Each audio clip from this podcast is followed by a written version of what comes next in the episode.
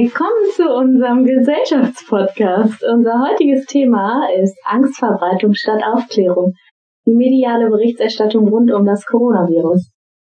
Ähm, wir sitzen hier heute zu viert. Gegenüber von mir sitzt die Sophie. Hi. Direkt neben mir die Selina. Hallo. Und auf der anderen Seite die Esther. Hallo. Und ich bin die Nadja. Ja, wie das Thema schon äh, sagt, reden wir heute über das Coronavirus. Jeder dürfte jetzt wissen, um was es grob geht. Ist ein Virus, was sich ähm, anfangs in China ausgebreitet hat oder ausgelöst wurde und ähm, mittlerweile überall auf der ganzen Welt verstreut ist.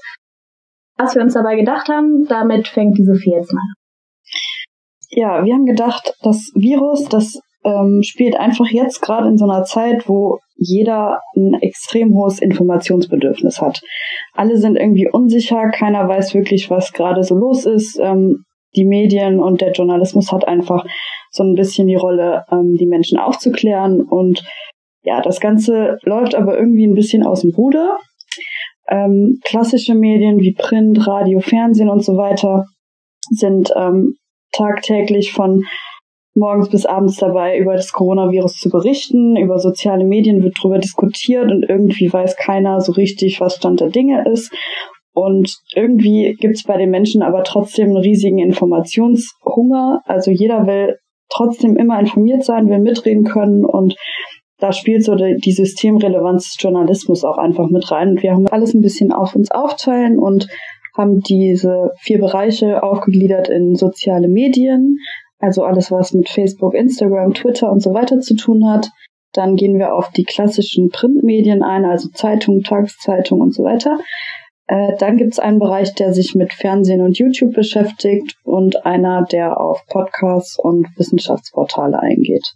Ja, und äh, um in dem ganzen Thema jetzt nicht zu weit auszuschweifen, haben wir uns dafür entschieden, uns hauptsächlich mit der Maskenpflicht auseinanderzusetzen. Und genau dazu sind wir jetzt hier als quasi vier Experten vertreten mit verschiedenen Informationen, die wir jetzt hier austauschen werden. Genau, also ich könnte auch mal anfangen. Ich habe mich mit äh, vor allem mit TV und YouTube äh, beschäftigt, Selina hier übrigens. Und ähm, ja, da ist vor allem irgendwie ja die Informationsflut besonders groß, habe ich das Gefühl im Moment. Also man hat sogar das Gefühl in der Tagesschau, dass äh, dort verschiedene Informationen äh, einem mitgeteilt werden. Irgendwie vor ein paar Wochen oder Monaten hieß es halt noch, dass äh, die Mundschutzpflicht nicht kommen soll, dass es gar keinen Sinn macht und äh, ja, nun haben wir sie. Also äh, wie seht ihr das so in euren Bereichen? Ja, also ich habe mir mal die Podcasts über den Coronavirus angeschaut und auch in der Podcast-Welt ist der Virus seit einiger Zeit angekommen. Und auf den großen Podcast-Plattformen wie Spotify, Deezer, iTunes tummeln sich immer mehr Corona-Podcasts. Und da fällt es natürlich schwer, den Überblick äh, über die guten Corona-Podcasts zu behalten.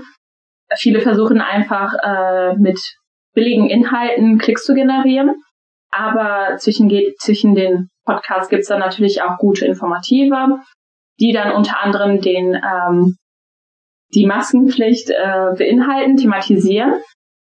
Und da spalten sich natürlich die Meinungen und da ich das Ganze jetzt mal schon ein bisschen länger beobachtet habe, habe ich da jetzt auch die Kehrtwende quasi beobachten können, wo das Ganze noch nicht so äh, ernst genommen wurde. Genau, und jetzt hingegen äh, merkt man halt, wie das Ganze doch ernster genommen wird und äh, die Gesellschaft auch wirklich dazu appelliert wird, sich dran zu halten und es nicht auf die leichte Schulter zu nehmen. Genau, ein direktes Beispiel würde mir jetzt dazu der Podcast von Schulz und Böbermann äh, einfallen, die das Ganze anfänglich auch nicht so ernst genommen haben und eher in die lustige Schiene kategorisiert haben und jetzt aber auch äh, natürlich äh, dessen bewusst sind, dass das Ganze halt nicht mehr so lustig ist äh, und man sich an die Maßnahmen einfach halten muss. Oder was sagt ihr dazu? Also ich frage mich ja jetzt schon irgendwo, was man jetzt glauben soll. Also zuerst wird alles irgendwie von jeder Seite aus ein bisschen veralbert, so mit der Maskenpflicht in der Bahn oder äh, auch, dass das in anderen Ländern schon so durchgesetzt wurde und plötzlich ist es dann hier quasi Pflicht, dass für jeden, äh, dass wir die Masken tragen sollen in Supermärkten und Bahnen. Also irgendwo fragt man, woher kommt das jetzt, wenn selbst das äh, Robert Koch Institut laut meinen Quellen äh, gesagt hat anfangs, dass das keinen Sinn macht, Masken zu tragen. Ja, und ich finde, genauso ist das ja auch mit dem Virologen Christian Drosten. Der wurde am Anfang extrem gehypt, würde ich fast behaupten, für seine ähm, wahren Kenntnisse. Also man hat ihm richtig vertraut. Es wurde immer wieder in allen möglichen Medien auf ihn verwiesen eigentlich. Und da hat man ja am Anfang schon irgendwie gedacht, okay, jetzt hat man wenigstens mal eine richtig sichere Quelle und hat sich auch die Podcasts von ihm immer wieder angehört, weil man wusste, dass man darauf irgendwie vertrauen kann. Und trotzdem gerät jetzt sogar dieser Virologe immer wieder irgendwie so in die Schlagzeilen, weil wenn es darum geht, dass er irgendwelche Falschmeldungen ähm, rausgebracht hat, dass irgendwelche Studien von ihm jetzt gerade ähm, ganz aktuell von der Bildzeitung werden angezweifelt, dass äh, komplette, ja, die komplette Studie von ihm eigentlich falsch angegangen wurde, dass alle Daten, die daraus gewonnen werden konnten, eigentlich falsch sind. Ähm, das ist halt irgendwie so wieder so eine Unsicherheit, die sich dann bei der Bevölkerung auslöst. Man weiß nicht, man hatte jemanden, dem man vertrauen konnte, man hatte jemanden, der wirklich richtige Informationen liefern konnte und jetzt wird sogar das wieder angezweifelt. Also da fehlt einem irgendwie einfach so ein bisschen ja, eine Quelle, wo man wirklich sicher sein kann, dass die Informationen stimmen. Das finde ich irgendwie ein bisschen schade. Das ist halt das Problem ähm, in dieser ganzen Corona-Krise. Es gibt natürlich unzählige Forschungen, aber noch keine Langzeitergebnisse und die Informationsflut steigt trotzdem immer weiter an. Also wir, wir lesen unzählige Berichte, Artikel, es gibt Videos, man kann sich wirklich ähm, unendlich informieren über dieses Thema. Dabei weiß niemand wirklich, was dieses Virus wirklich anstellen kann. Genau, und besonders das sehe ich als Problem, weil man wahrscheinlich selber sich denkt, so ich als Privatperson habe da nicht so viel Information darüber und so viel Wissen wie ein Virologe natürlich. Und wenn ich dann höre, was er dazu sagt, was er zu sagen hat, äh, wie er das Ganze sieht, dann will man, will man natürlich darauf vertrauen können, dass das auch so stimmt, was er sagt und nicht, dass man das dann noch quasi anzweifeln muss. Und wenn man jetzt quasi an einem Punkt angekommen ist, wo man sich denkt, man kann weder Virologen vertrauen, noch halt natürlich Leuten, die einfach so Falschinformationen verbreiten. Das ist halt wirklich ein sehr großes Problem, die Informationsflut angeht. Ja, auf jeden Fall. Aber ich glaube, man sollte dazu sagen vielleicht, dass diese Fakten vom Drosten, die jetzt gerade angezweifelt werden, ja auch von einem Boulevardblatt kommen, also von der Bildzeitung. Da kann man, glaube ich, da gibt's wenige oder ja, weniger gebildete Menschen vielleicht, die wirklich auf Fakten von der Bildzeitung vertrauen und wirklich darin glauben, dass alles, was von denen berichtet wird, wirklich stimmt. Ähm, anders ist es meiner Meinung nach halt wirklich von diesen überregionalen Zeitungen oder lokalen Zeitungen, die ähm, versuchen, wirklich auf faktenbasierten Daten Infos zu liefern, die Bevölkerung zu informieren. Das Ganze ist natürlich dem Print geschuldet, dass es nicht wirklich aktuell ist. Man muss, man liest quasi immer das, was man schon 24 Stunden vorher über Spiegel Online als Push-Nachricht bekommen hat, liest man halt erst danach in der Zeitung. Das finde ich immer ein bisschen schwierig, jetzt vor allen Dingen in so einer Situation wie Corona, wo eigentlich Aktualität sehr, sehr wichtig ist. Hm, dass man da dann auf die Zeitung zurückgreift, ähm, ist aber trotzdem im Moment, finde ich, extrem gefragt, weil Zeitung halt immer noch das glaubwürdigste Medium eigentlich ist. Auch die ganzen Portale, alle Zeitungen haben mittlerweile ein, On ein Online-Portal, wo auch aktuelle Nachrichten immer wieder hinzugefügt werden können und auch Schlagzeilen direkt in der obersten Spalte angezeigt werden. Man kann halt auf Welt.de Zeit und so weiter, kann man immer wieder die neuesten Nachrichten verfolgen und ähm, wie gesagt, Zeitung ist trotzdem immer noch irgendwie das glaubwürdigste Medium meiner Meinung nach. Klar, jede Zeitung berichtet irgendwie im Grunde dasselbe, weil alles von irgendwelchen Agenturen zusammengewürfelt wird und dementsprechend die Artikel und Meldungen ziemlich gleich sind. Aber ich finde trotzdem, also ich persönlich vertraue irgendwie auf die ganzen Meldungen von Zeitungen doch noch am meisten. Da hast du vollkommen recht. Aber ich finde auch die Zeitungen gehen natürlich dieser Informationsflut nach. Das heißt, ob es jetzt ein regionales Zeitungsunternehmen ist oder auch ein, ähm, weiß ich nicht, was man deutschlandweit lesen kann. Ich kann mal als Beispiel den Kölner Stadtanzeiger nehmen. Die berichten zum Beispiel über die Maskenpflicht gleichzeitig, berichtet aber in der nächsten Minute, was man dann auch in der Google-Suchzeile liest, ähm, weiß ich nicht, die Welt oder der äh, Spiegel Online darüber und du fragst dich, was soll ich jetzt anklicken und wo kriege ich die meisten äh, sinnvollen und vor allem auch seriösen Informationen her. Also es, es äh, kursiert einfach viel zu viel im Internet. Das gleiche habe ich auch bei den sozialen Netzwerken ähm, ganz gut feststellen können. Ähm, Facebook ist da eher so ein Informationsmedium gewesen. Da gibt es unzählige Gruppen, die sich mit dem Coronavirus, aber zum Beispiel auch mit der Maskenpflicht auseinandersetzen. Da waren auch ganz viele Gruppen, die zum Beispiel gegen die Maskenpflicht waren, wo wirklich Anhänger gegen die Mas Maskenpflicht in Facebook-Gruppen da sich ausgetauscht haben und diskutiert haben.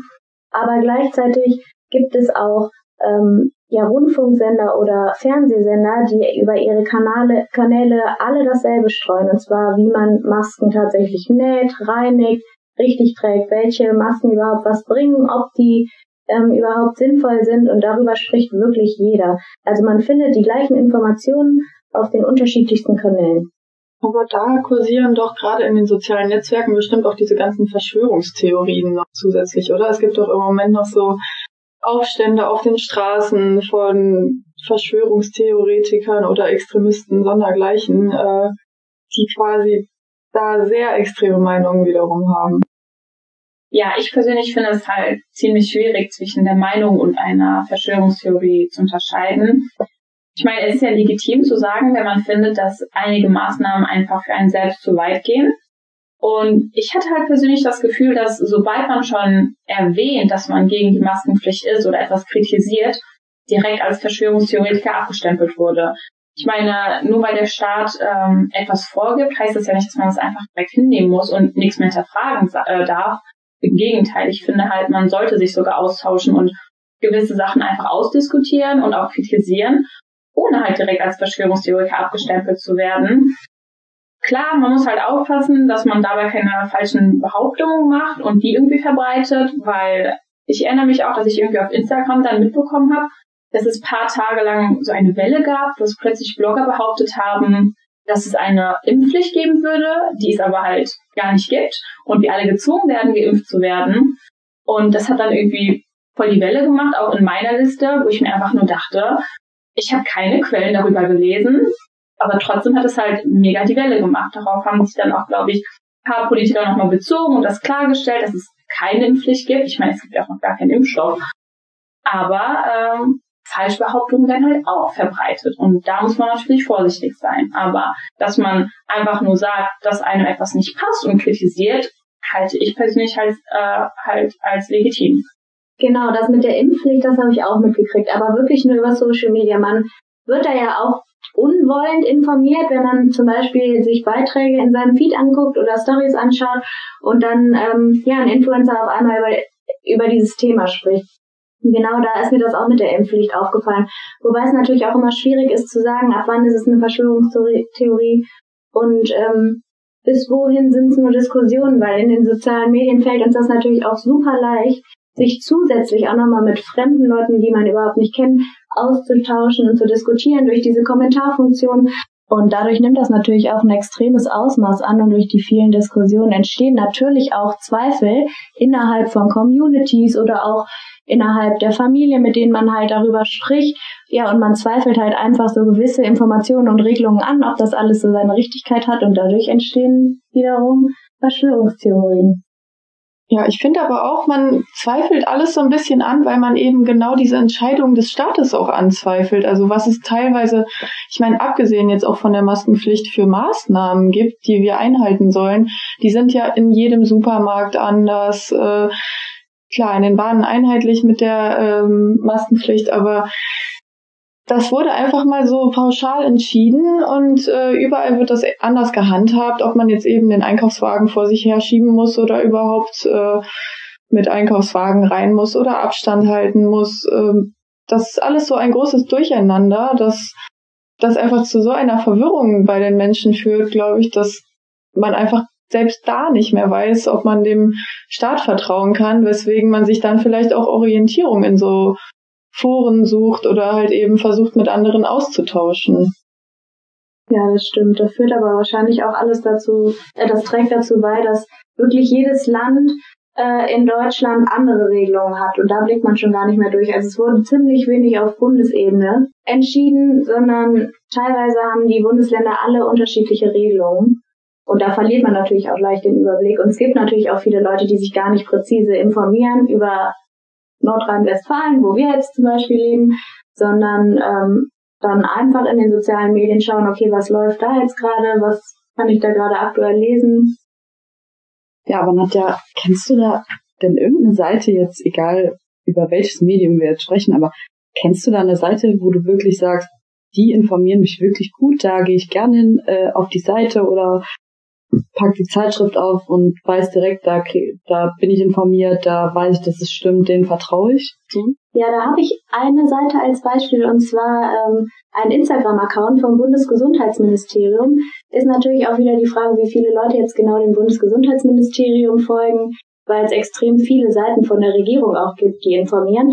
Aber die haben zu jeder Regelung zu jeder Gesetzesregelung, die jetzt so in den letzten Monaten wegen der Corona-Krise ja gemacht wurden, immer kurze Bilder ohne besonderen Hintergrund, sondern immer in einer Farbe gepostet, ähm, mit einer Schlagzeile zum Beispiel Maskenpflicht, aktuelle Informationen und als nächstes Bild konnte man sich verschiedene Masken ansehen, die Arten der Masken und inwiefern die einen zum Beispiel schützen. Das fand ich ganz gut, weil man sich nicht wirklich in einen Artikel einlesen musste und wirklich kurze, effektive Informationen ja schnell filtern konnte. Und so haben die das mit jeder Regelung gemacht, die dann in der nächsten Zeit noch dazu kam. Das fand ich war ein sehr gutes Beispiel. Die Frage ist, wer wirklich ähm, sich die Seite des Bundesgesundheitsministeriums anschaut.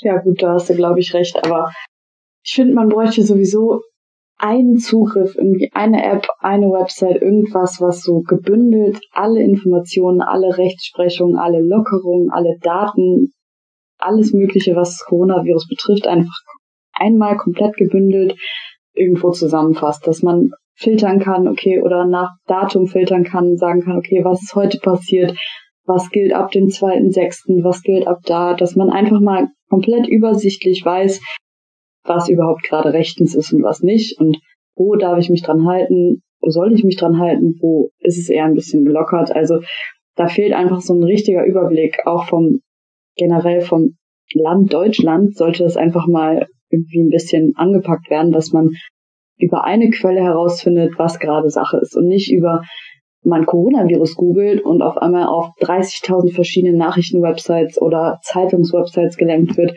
Jeder sagt das Gleiche, dann steht vor zwei Stunden, vor drei Stunden, vor zwei Tagen und keiner weiß, was heute Stand der mhm. Dinge und da bräuchte man einfach eine App, eine Website, wo das einfach mal komplett gut zusammengefasst ist, finde ich. Aber sowas bräuchte man ja nicht nur irgendwie, wenn man danach sucht. Ich finde, sowas müsste halt den Leuten auch irgendwie präsentiert werden quasi. Also man müsste im Prinzip wissen, so was ist das am meisten gesehene Medium. So vielleicht ist es ja sogar irgendwie die Tagesschau irgendwie, die am regelmäßigsten gesehen wird oder von der größten Zielgruppe und dass man dort einfach ich meine, anfangs gab es auch mal so Überblick, Schaubilder immer so, wo die meisten Infizierten irgendwie sind, wurden gezeigt. Äh, aber da müsste es halt auch zu anderen Themen bessere Überblicke geben. Dort, also ich meine, die, die meiste Zeit der Tagesschau hat sich ja regelmäßig irgendwie mit äh, Corona befasst, aber dann immer nur so Einzelnachrichten und das wäre, ich, man lernt es irgendwie äh, in der Schule oder Uni, dass man normalerweise nochmal Zusammenfassungen gibt, aber dort wird halt irgendwie eine Info nach der nächsten rausgehauen und ja, äh, du kriegst einfach auch dort keinen Überblick. Also Vielleicht müsste man den Leuten das irgendwie auch darbieten und nicht nur denen, die sich ohnehin dafür interessieren, äh, sondern halt der breiten Masse zur Verfügung stellen irgendwie. Ja, ich finde auch, da hat eigentlich auch jeder ein Anrecht drauf. Weil wenn der Staat Leute oder Bußgelder dafür ausschreibt oder ausspricht, dass man zum Beispiel ohne Maske in der Bahn sitzt, dann sollte auch jeder vernünftig darüber informiert werden, dass es verboten ist. Also ich finde, man kann auch schlecht auf einmal eine, eine Gruppe von vier Leuten verurteilen, äh, verurteilen ist jetzt ein bisschen übertrieben, aber den Bußgeld von 260 Euro ausschreiben oder wie viel auch immer das ist, ohne dass man sie vorher wirklich richtig informiert hat, dass man davon ausgehen kann, dass die Menschen diese Rechtsprechung quasi auch wahrgenommen haben. Mhm. Also ich finde, das ist so ein bisschen schwammig. Jeder hat irgendwie Angst davor, eine hohe Strafe bezahlen zu müssen, aber keiner weiß so richtig, was überhaupt erlaubt ist und was nicht. Hast du recht, da habe ich so noch gar nicht drüber nachgedacht. Aber es ist natürlich auch schwierig jetzt noch, Ja. in dieser ganzen Informationswelle, die wirklich von allen Seiten auf uns zukommt, egal welches Medium du einschaltest, einen roten Faden reinzukriegen. Ja. Das hätte man von Anfang an so machen müssen. Ist nur schwierig, weil wann hatten wir schon mal so eine Gesundheitskrise weltweit?